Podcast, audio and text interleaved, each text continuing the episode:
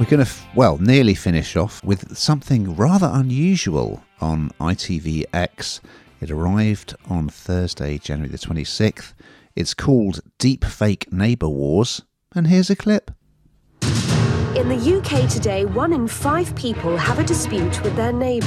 Ah, I ain't working from home! These escalate, She threw the first one! turning quiet cul-de-sacs Shut up! into war zones. And Victorian terraces These lights need to be taken down this year! into battlegrounds. This is Deep Fake Neighbour Wars. catchy that title, isn't it? But it does what it says on the tin.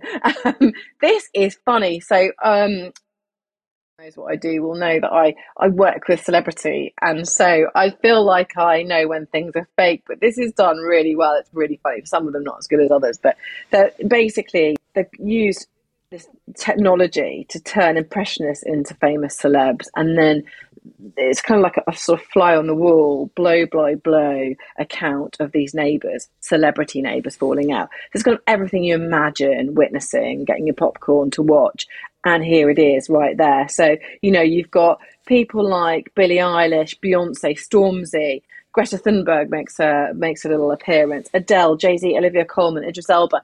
They're just great names. They're all falling out, but it's completely fake. But they've used this technology to make them look incredibly real. And it's a bit like anything. When you keep watching it, you, you, you suddenly start to have to check yourself. No, no, no, it's not real. It's it's it's fake. It's fake news. It really is fake news. And I feel like this is ITV um, X having a bit of a a bit of a laugh with all this kind of chat about fake news because that really is this. It's sort of the, the irony is not lost on me.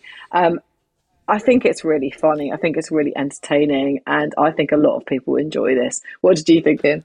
I didn't like it, I have to say. Um, I mean, uh, do you remember that brilliant series, Stella Street, which imagined lots of celebrities all living on the same street, which I guess is kind of similar to the premise of this. And um, it was great, but it was obviously two comedians inhabiting all these characters. Say, for instance, Keith Richards and Mick Jagger ran the corner shop, and David Bowie lived on the street, but it was all Phil Cornwell and John Sessions doing it. That was brilliant. This, I didn't find it funny at all.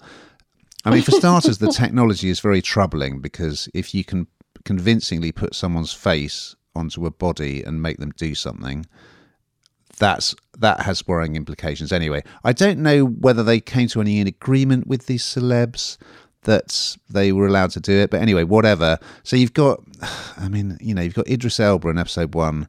It's all about him being annoyed that Kim Kardashian, in inverted commas, is t- spending too much time in their shared garden. It's really boring. And yeah, it does look convincing, but the dialogue is, is incredibly dull. Nothing is funny in, in my view. Perhaps the other episodes are better, but yeah, I just I I was kind of looking forward to it. I look, quite like the look of the American version, which has got people like Tom Cruise in it. But yeah, it really didn't touch my funny bone at all. And I think with something like this, if you start off thinking, mm, this isn't going to make me laugh, then it won't. And it didn't make me laugh. But yeah, other people may enjoy it, but it's not my cup of tea.